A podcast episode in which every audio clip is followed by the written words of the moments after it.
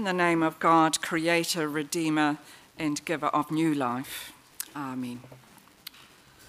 Well, today's uh, reading from the prophet Isaiah sort of propels us into the season of Advent with a heartfelt cry to God.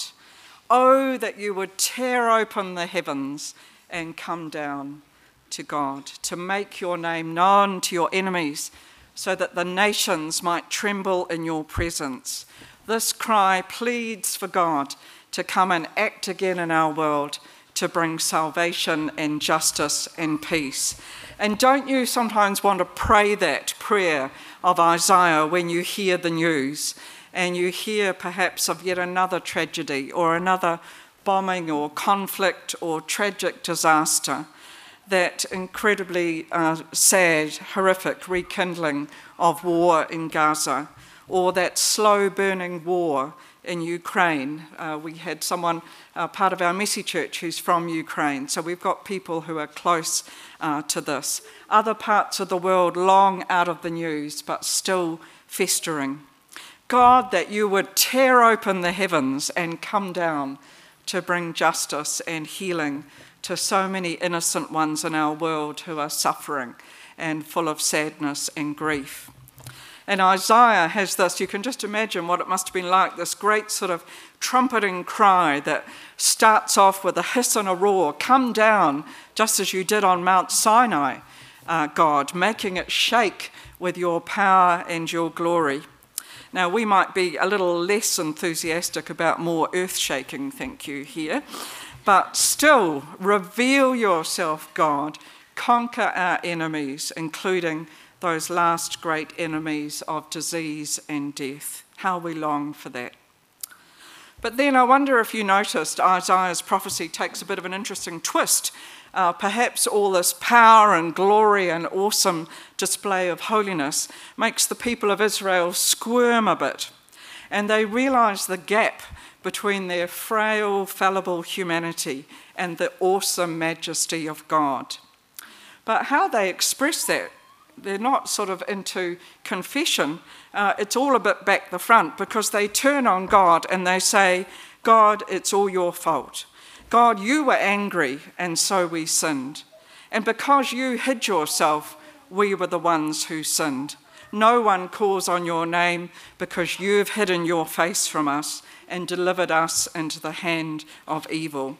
And it's almost like, in a fit of petulance or something, rather than acknowledging their own failings and things, they push it back all onto God. God, it's not fair, they say. Look at the state the world's in. If only you would do something obvious, come down and fix it, knock out our enemies, then of course we'll worship you. Can you blame us for getting distracted by a few other things on the way, like Christmas shopping? You know, we've been busy. It's the end of the year, things to do, places to go. That, in essence, is a perennial problem for all the great theologians and also atheists alike. They say, Where is God? That's perhaps the biggest question that people ask. Where is God in the face of innocent suffering in our world?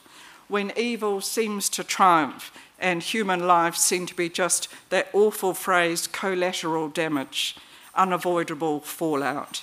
Where is God in all that? Is God silent and is God hidden? One of the books that I've lent out most during my ministry is this very small book of Philip Yancey's, and it's getting a bit, I think it's been in somebody's bath by the looks. Um, it's a little book called Disappointment with God. Three questions no one asks aloud. And the three questions are these Is God unfair? Is God silent? And is God hidden?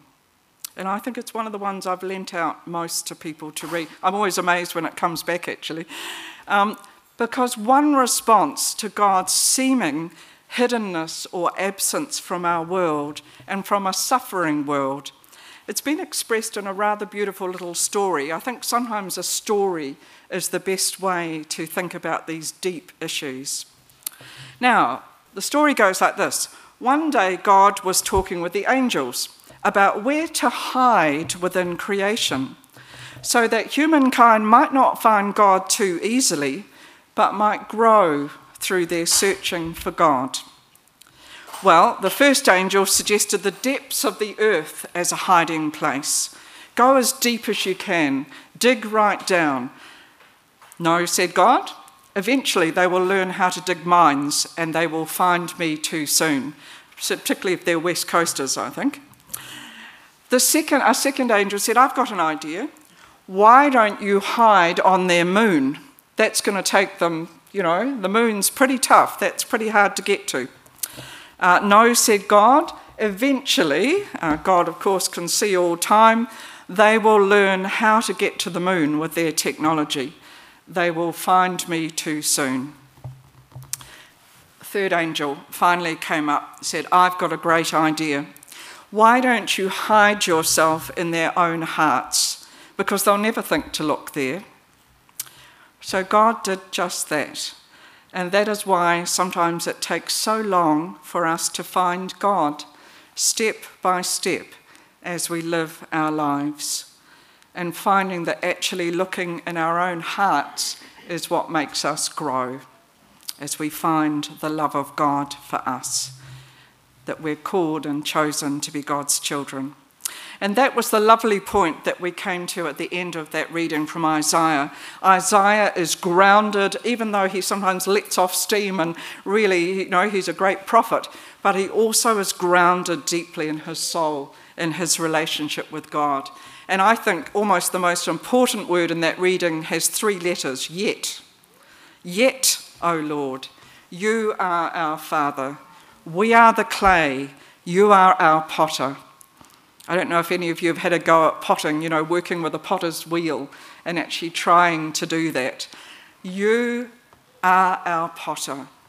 We are all the work of your hand. And even when it goes wrong, God can rework it in a lovely way. A master potter can always rework the clay when there's a blemish in it or if something goes wrong.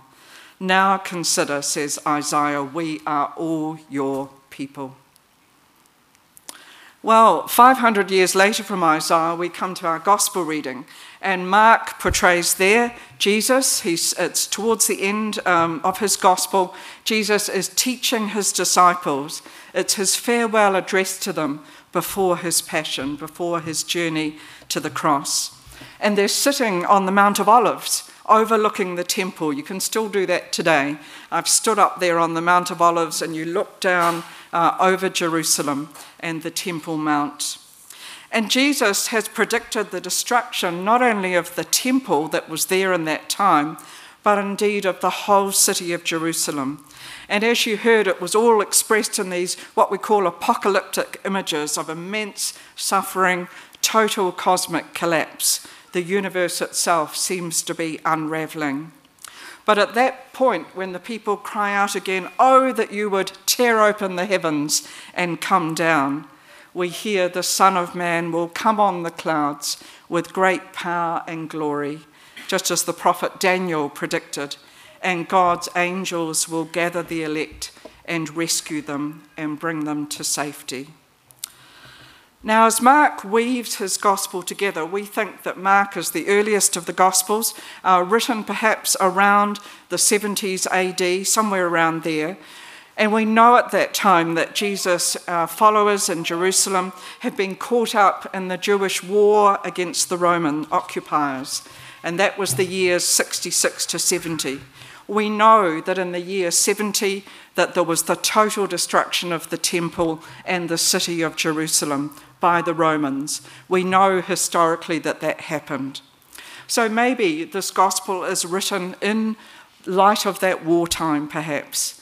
Perhaps Mark is reassuring his anxious Christian community that Jesus had actually foreseen this 40 years before.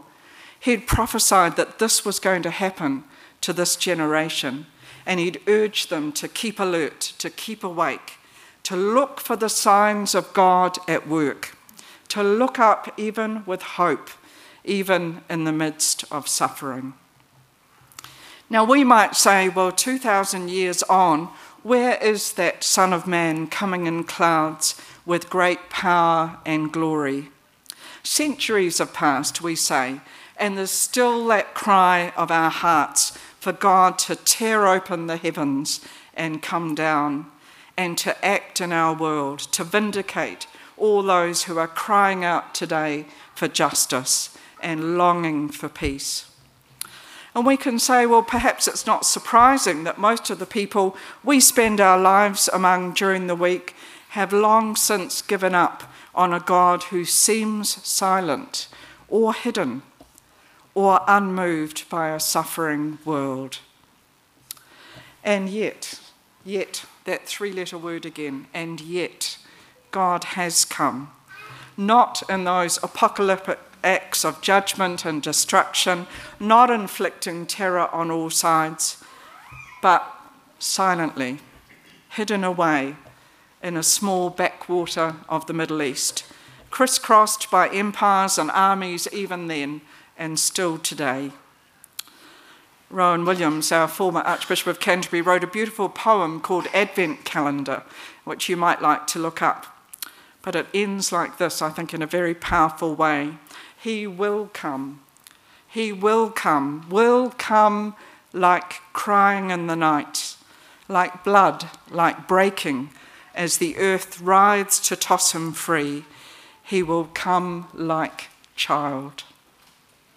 He will come like child, human like us, made of potter's clay like us, breakable, sharing our joys and sorrows, vulnerable willing to share in this world's suffering. Jesus called a man of sorrows and acquainted with grief, taking on that sting of sin and death from the inside, experiencing it, drinking that cup to its dregs, being there on the cross for us, sharing our suffering, and only then bursting out the other side into new life that we in Christ will share. O oh God, that you would tear open the heavens and come down. God has come down in Christ. He will come like child as we wait this year again. So may we find our deep hope this Advent in Jesus who comes among us hidden, silent. I always love that midnight service we're just coming in the quiet. We put the baby in the manger.